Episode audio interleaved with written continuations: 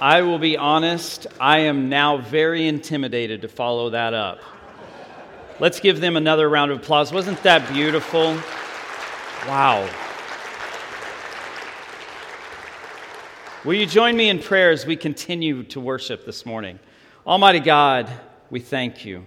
And we sing to you this morning, Glory, Hallelujah. For you are the one who receives all the honor, all the glory, all the praise. You are the only one deserving of it. And so, Lord, we thank you for who you are. We thank you for what you've done for us. And as we recognize this morning those who have sacrificed so much, God, we thank you for your sacrifice, the ultimate sacrifice, the sacrifice of your Son to save us from our sins. Lord, thank you. And Lord, we pray that we would glory and honor you in the freedom that we have this morning. We thank you for those who have given their lives so that we can have this freedom. And we honor them this weekend. And we praise you for what you've done, for what you're doing, and for what you're going to do. We thank you and we pray all of this in Jesus' name. Amen. Good morning. We're continuing in our series, Empowered, uh, where we are looking at the lives of men and women throughout the Bible who were empowered by God to do great works for Him. So I want you to take your Bibles or your apps or whatever you read on, and I want you to turn this morning to Exodus chapter 3. Exodus chapter 3. Now, if you don't have a Bible with you uh, this morning, there are Bibles located in the back of the pews. Feel free to grab one of those. Exodus is the second book in the Bible. Uh, so you're going to go through all the book of Genesis, which is the first book, and you'll get to the book of Exodus, which is the second, and you're looking for chapter 3. And so that's where we're going to be this morning. Now, if you don't have a Bible, or maybe you don't have an app, uh, you don't have a Bible available to you, at the end of the service this morning, what I would like you to do is take that Bible out of the pew, and I would like you to tuck that Bible under your arm and walk out the door with it this morning. We want that to be your gift this morning because we want every person to have a Bible in their home that they can read and reference and study um, and check up on me, make sure that I'm preaching the right Word of God. Uh, so if you want or need a Bible, please take one of those out of the pews and let that be your gift this morning from us to you. Now, today, in light of what the weekend is, what we're celebrating this weekend, I thought it was very appropriate to talk about heroes. So let me ask you a question. Let's start out with a question Who was your childhood hero? If you go back and you think back to when you were a child, when you were a kid, who was that person that you looked up to? Was it a friend or a family member. Maybe it was a mentor, somebody that uh, took you under their wing and, and helped you grow and learn and, and develop as a person. Who was that person for you? Maybe it was someone that you've never met in your entire life. Maybe you're that person that you look up to is some famous figure, a celebrity, or or a sports person. Maybe it's a completely fictional character that does not exist at all. Who was your hero growing up? And even more, not just who, but why was that person your hero? So take a moment and think about that for just a second. Who was your childhood hero and why? Now, my childhood hero, I had many. Um, one of them was a sports uh, basketball player named Spuds MacKenzie. I don't know if you remember Spuds. No, not Spuds MacKenzie. Spud Webb, thank you. Wow, wow, wow. How am I going to recover from that one? one of one, so those of you who grew up in the 80s know how low I just went. Oh man. So, Spud Webb was an NBA player back when I was a kid. And the reason I love Spud Webb was because he was the shortest NBA player. He could dunk a basketball. And I looked up to him because he was short like me. Now, I know the stage adds like 12 inches, but I'm actually a pretty short guy. You can't tell it, but I look towering above you now. But when I was a kid, I was the shortest one in my class, so Spud Webb was a big deal to me. I thought, man, if he could do it, maybe I could do it. No, I couldn't do it. I, I am no good at basketball at all. But I'll tell you, I'll make a confession. My biggest hero growing up was a fictional character. It was a cartoon character, actually Optimus Prime. I was a huge Transformers fan growing up, like the original 1984 cartoon that used to come on in the afternoons when you came home from school. Those of you, do you remember when your kids, if you had boys, your kids would rush home and they would watch two shows Transformers and G.I. Joe, okay? Now, my show was the Transformers, and I loved Optimus Prime. He was the leader of the good guys. He was a big semi truck that transformed into this big, strong leader robot guy. And I feel weird just telling you this, but he was my hero, and here's why. Uh, you've heard me tell, I didn't have a great role model father growing up. My father was not a great guy growing up. And then my mom, uh, there was a divorce and all of that, and my mom remarried to a very amazing man who ended up being my hero uh, at the end of this story. But growing up before he had come into my life, my biological father was not a great guy. And so in my early childhood, I was longing and looking for a, a masculine role model. And I would turn on the cartoons when I would come home from school and there was a masculine character who exuded integrity and truth and compassion. And because of that, he became my hero. I mean, I had all, uh, uh, I had his toy. I played with him constantly as a child because I just connected with him, because he was the one that I thought I wanted to be like when I grew up. So, who is your childhood hero and why? Why, why is it that he or she is your hero? Now, this weekend, Memorial Day weekend, we honor those who have died to give us the freedoms that we have today. We can worship in this building without worry that policemen are going to charge into this building and arrest us because there are millions who laid their lives down so that we could have this freedom. For some of you in this room, maybe one of those men or women are your hero. But today we're going to look at someone that I think we can all look to in the Bible and say, that's a hero. That man did something amazing. And actually, if you go and read Hebrew uh, texts and commentaries, this man is the most mentioned person as far as being a biblical role model and hero to the Israelite people. And we're talking about today Moses.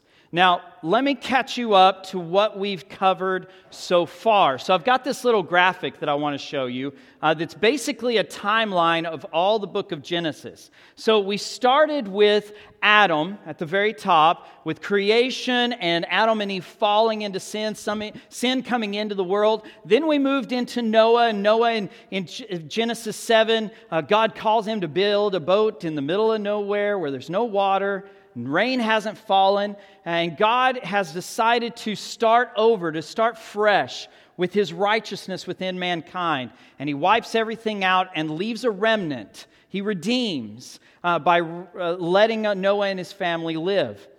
Then we read a few chapters later about a man named Abram that we're going to learn later is the man Abraham. Abraham is called to leave his home, uh, pack up his stuff, and go because God has chosen him for a special purpose. And so he goes, and we find out he has this whole thing about having a son and uh, inheritance and this and that. And ultimately, he has a son named Isaac who he uh, almost sacrifices on the altar uh, because God calls him to, but God stops him. Uh, you can read about that in Genesis. Uh, then we read about Isaac, Abraham's son, uh, and how he lived his life, how he had two sons, Jacob and Esau, and how Jacob ends up becoming the son of the promise, the son of the inheritance. Uh, and all that happens with Jacob and his struggles with Esau and with God. Then we find out that Jacob has 12 sons, and the, the leading son, the son that the last part of Genesis really focuses on, is his son named Joseph. And we talked last week about Joseph and, and how God used Joseph, even through the bad and the good, to fulfill his purpose for mankind. That brings us now to the beginning of the book of Exodus, where we will be discussing Moses. Now, as you're, uh, if you're not on Exodus 3, get there now because I'm going to give you kind of a recap of Exodus 1 and 2. Exodus 1 and 2, um, Moses is born into an Egyptian society where at that time Pharaoh has deemed it necessary to kill all the babies, the male babies, of the Hebrew people as a means of population control.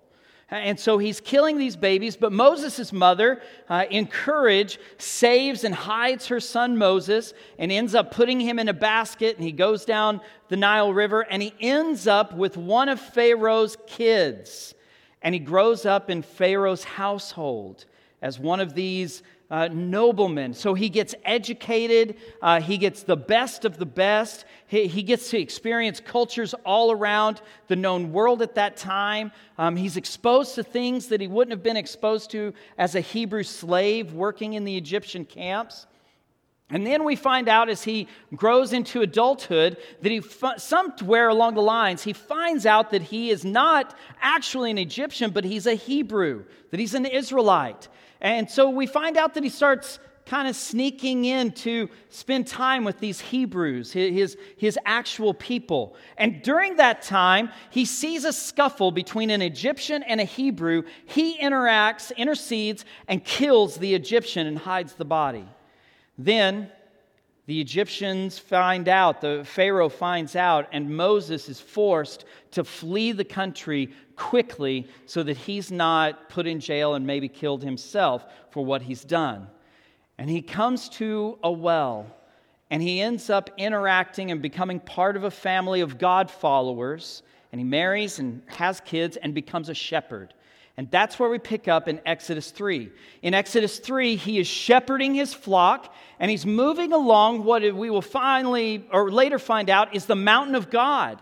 And he is there shepherding. He looks up on the mountain and he sees a bush that's on fire, but the bush itself is not being burned up.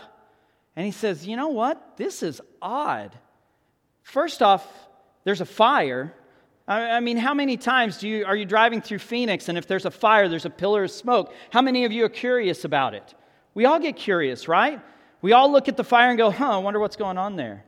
Well, imagine Moses. He's in the middle of the desert, in the middle of nowhere, and he's bored out of his mind because all he's got is sheep to keep him company. If you saw a fire in that circumstance, you would be curious as well, wouldn't you?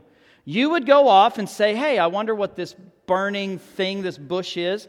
But he noticed that the leaves, the bush itself, was not, the Bible says, not being consumed. In other words, it was not being burned up. So he goes, he seeks out what this bush is. As he gets there, the voice of God himself speaks to Moses and begins to talk to him.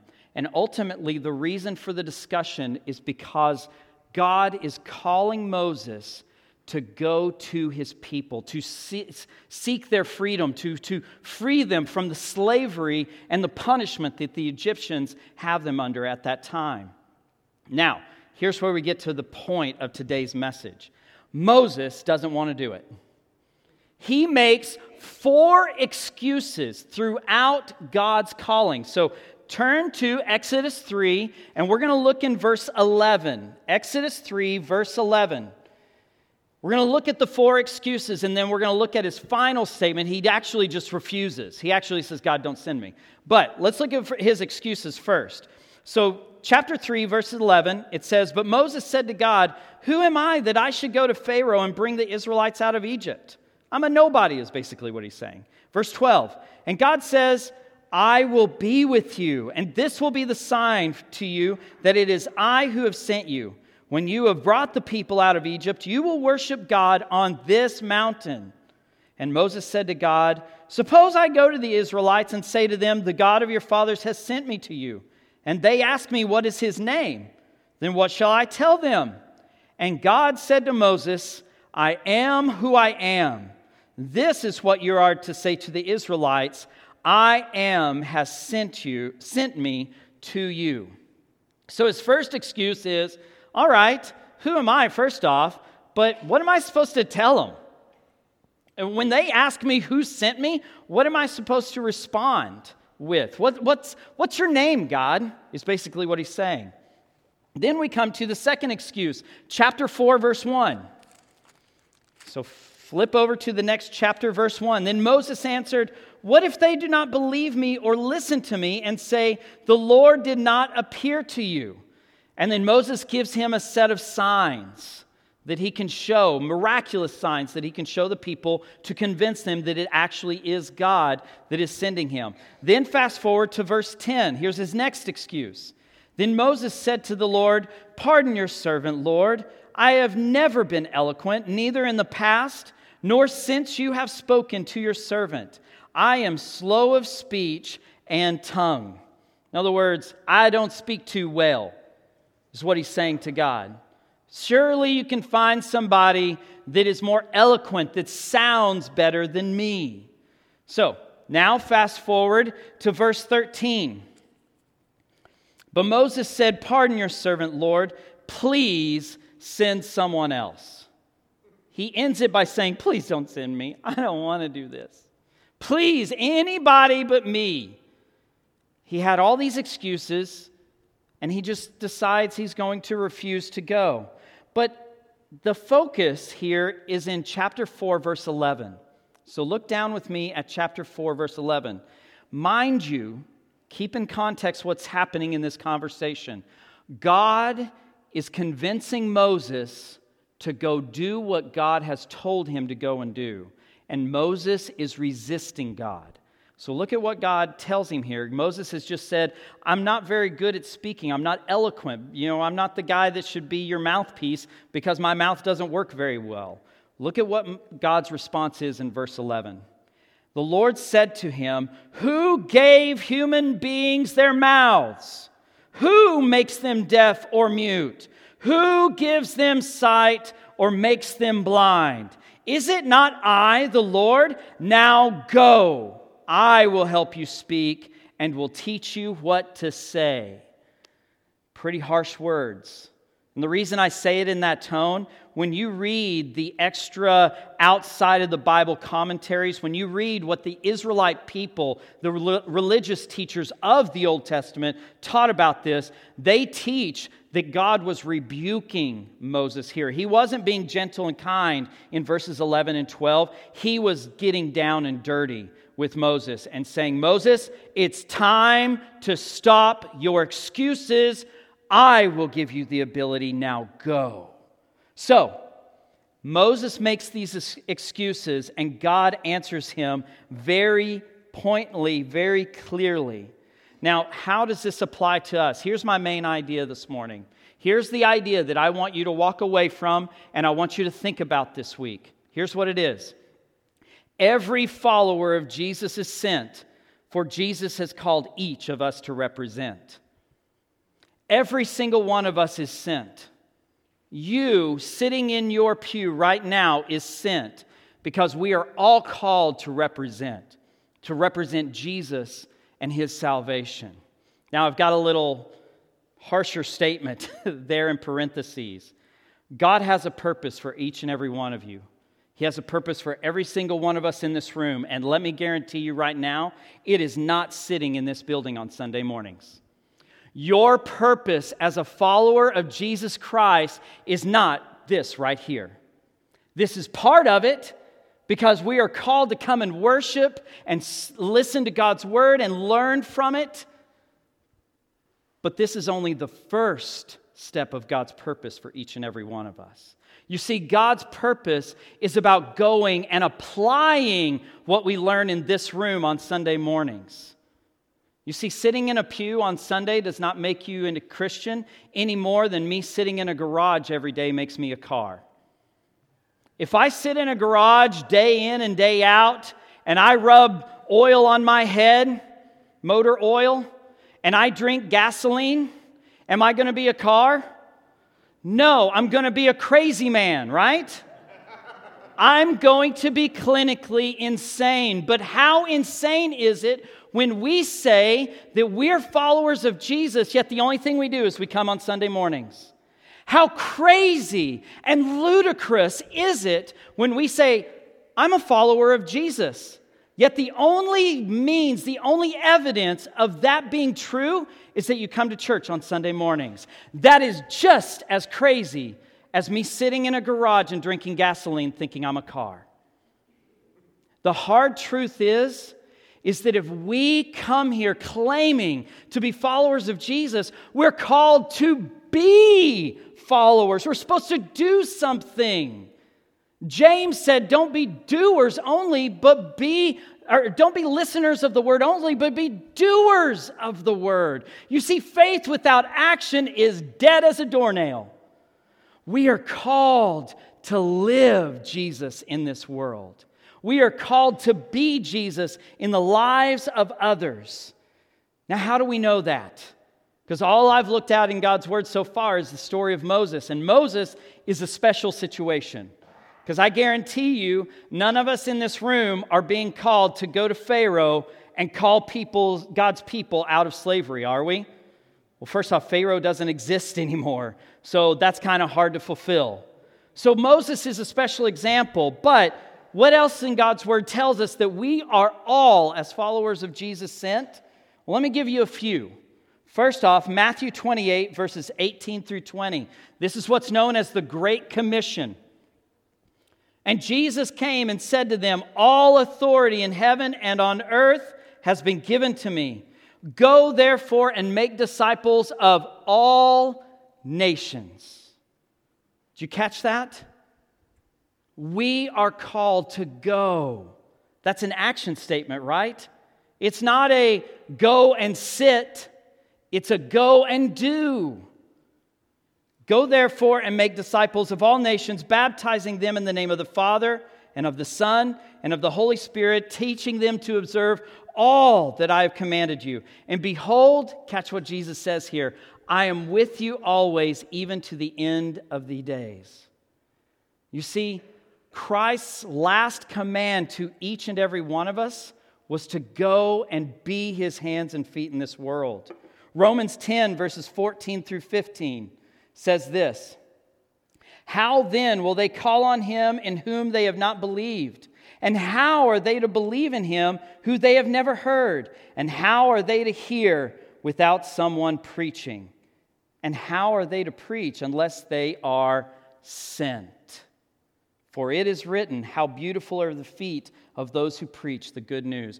We as followers of Jesus, every single one of us are sent to represent. We are sent by Jesus to be his representatives in this world. Now, let's get a little more into this. I want you to take your Bibles or your apps and turn to Romans 12. Romans chapter 12. Um, Romans is about two thirds of the way through the Bible. You're going to go through Matthew, Mark, Luke, John, and then you're going to get to a book named Acts and then to Romans. So look for those four very American sounding names Matthew, Mark, Luke, John, then Acts, then Romans. If you get to anything that ends in I, A, N, S, 1 Corinthians, 2 Corinthians, Ephesians, any of those, you've gone too far. You need to back up. So, Romans chapter 12 is where we're going to be. And we're going to start in verse 3. Romans 12, starting in verse 3. Now, listen to what this analogy, this illustration is to us as believers. Romans 12, verse 3.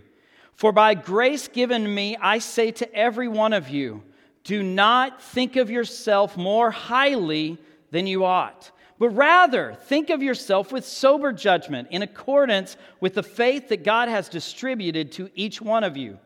For just as each of us has one body with many members, and these members do not have the same function, catch this part. Verse 5 So in Christ, we, though many, form one body, and each member, did you catch that? Each member, every single one of us sitting here, if you're a follower of Jesus. So, each member belongs to one body, and each member belongs to all the others. We have different gifts according to the grace given to each of us. If your gift is prophesying, then prophesy in accordance with your faith. If it is serving, then serve. It is, if it is teaching, then teach. If it is encouragement, then give encouragement. If it is giving, then give generously. If it is to lead, do it diligently. If it is to show mercy, do it cheerfully. First Southern, we are called, every single one of us in this room, to do something for the body of Christ. We are all called to be heroes. We this weekend remember those who served our country, but just as Pastor Keith said, our loyalty is not to the United States, lastly. Our loyalty is to the kingdom of God and the king who saved us. And we, if we want to honor, if we want to say that we honor the, those who have served, we should be serving all that much more the kingdom that our true alliance is to. So, where are you serving? How are you building up the body of Christ? If you're a finger, great. Function as the finger. If you're a hip joint, be a hip joint. Don't lock yourself in and not act and not move and not do what Christ has gifted you and called you to do. We are all supposed to be doing something. You see, Romans 12, 3 8 tells us that every single one of us has a special, designed purpose for God. God made you special. He made you specifically, specifically with certain gifts and talents, and those gifts and talents were given to you so that you can serve the body of Christ. If you're great at accounting, great, use that for the Lord. If you're great with teenagers, go serve in our student ministry. If you love children, go serve with our children's ministry. If you have a heart for those who are shut in or are in nursing homes, join our visitation team. We have so many areas that you can serve in your special giftings, in your special talents. We have an amazing worship ministry here. I mean, every single one of us heard and saw how amazing this is. And maybe God has gifted you in a special, specific way to serve Him in worship. I don't know what your giftings are. I don't know what that special calling is in your life. And let me say this very clearly. If you hate being around teenagers and you can't stand them, don't go serve our teenagers. You see what I did there? Find your special purpose. Some of you in this room are gifted to work with teens, and some of you are not. Praise the Lord. As a former youth pastor who did youth ministry for almost 17 years, I can tell you I've seen my fair share of people go in and out of youth ministries that had no business being in youth ministry. But what I'm trying to tell you here is this God has wired you and gifted you and given you talents for something to do in His church. And you may say, Well, I'm just not physically able. That doesn't matter. God will give you what you need to be doing. Maybe you're supposed to be a prayer warrior.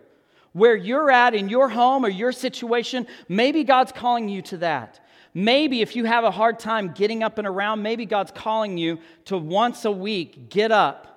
And you can make it here. Maybe He's calling you to get up and go visit someone who can't move at all, who is shut in and cannot get out of their home or their nursing facility, whatever it may be. And you go and visit them and spend some time encouraging them in the Lord. I don't know what your gift is, but if the only thing you're doing is coming here on Sunday morning and listening to a sermon and partaking in worship and then going to a Bible study, that's not God's calling in your life. I can tell you that. I can guarantee that. God's calling is to go and live what you learn from here and in your Bible studies. We're not supposed to be taking, taking, taking. We're actually designed to be giving, giving, giving. And too many of us have gotten lazy and have gotten comfortable with these pews And maybe it's time that we reevaluate what our stance with God is and what we do for the Lord. And maybe it's time that we take a look and say, you know what? I do have something to contribute to the body. I do have something to give. Let me say this What is your special purpose? Are you living in the special purpose that Jesus has for you? Are you? Are you serving Him? Do others know that you're a follower of Christ because of what you do, not because of where you go on Sundays? What's your special purpose? And maybe the better question in light of Moses what excuses are you making? What excuses are you giving to God? Because I tell you right now, God sees right through your excuses. Well, I can't do this and I can't do that. What was God's response in Exodus 4:11? Who gave God who gave man the ability to speak? Who mutes him? Who gives him the ability to see? Is it not I, the Lord? Stop with the excuses and find your special purpose in the body of Christ. Don't be Moses at the beginning. Fast forward, you read the rest of Exodus, Leviticus, and Deuteronomy, you'll find that Moses submits to the Lord and answers the calling that God has in his life. And what does Moses go on to do? Through God's power, he frees the Israelites from the slavery of Egypt and he guides them all the way to the promised land all the time writing five, the first five books of the Old Testament so that we could learn and grow in God. Moses became a great man because he finally stopped and submitted to the call that God had on his life. Will you join me in prayer? Almighty God, we thank you for today. And Lord, again, we thank you for those who have gone before us and have given the ultimate price so that we could have the freedom that we have this morning. And Lord, our prayer this morning is this. We pray that you would show us what our special purpose is in your body. Lord, we know your word tells us that we are all sent. Now help us to know where to go. So guide us, direct us, and help us to answer those difficult questions in our life. God, we thank you so much for today. And we pray all of this in the name of Jesus, our Lord and Savior. Amen. Now is the time to respond. And, let me say this if you need to pray, the altar's open. If you want to know more about a relationship with Jesus and the, the life changing hope that Jesus can provide, myself and Pastor Josh will be up here at the front pew. We would love to talk to you. If you need to have that hard conversation with God about where you need to be serving, have that conversation. But if you're not sure, guys, I would give any one of you all of my afternoon to help you answer that question. If you're not sure where you're supposed to be serving, if you're confused about God's calling in your life, please come and talk to someone. Don't be the lazy one and say, Oh, I can't figure it out, so I'm not going to mess with it. No, seek God's leading in your life. God is calling you to something. What is it? And if you need help understanding what that may be, allow myself and Pastor Josh to help you understand that. Now let's respond. So let's stand and spend some time responding with the Lord.